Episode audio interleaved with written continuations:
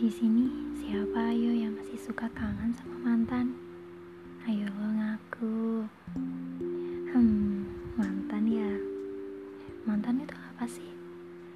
Mantan itu nggak perlu dikenang, apalagi dikangenin. Cukup dijadiin cerita dan pelajaran aja. Hehe. Tapi kalau kangen sama mantan, boleh nggak sih? Boleh-boleh aja sih, asal nggak usah flashback. Kalau kalian masih flashback ya percuma toh. Ujungnya nanti bakal kepikiran terus.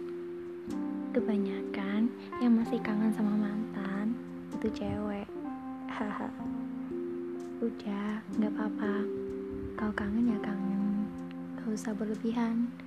Takutnya malah pengen balikan.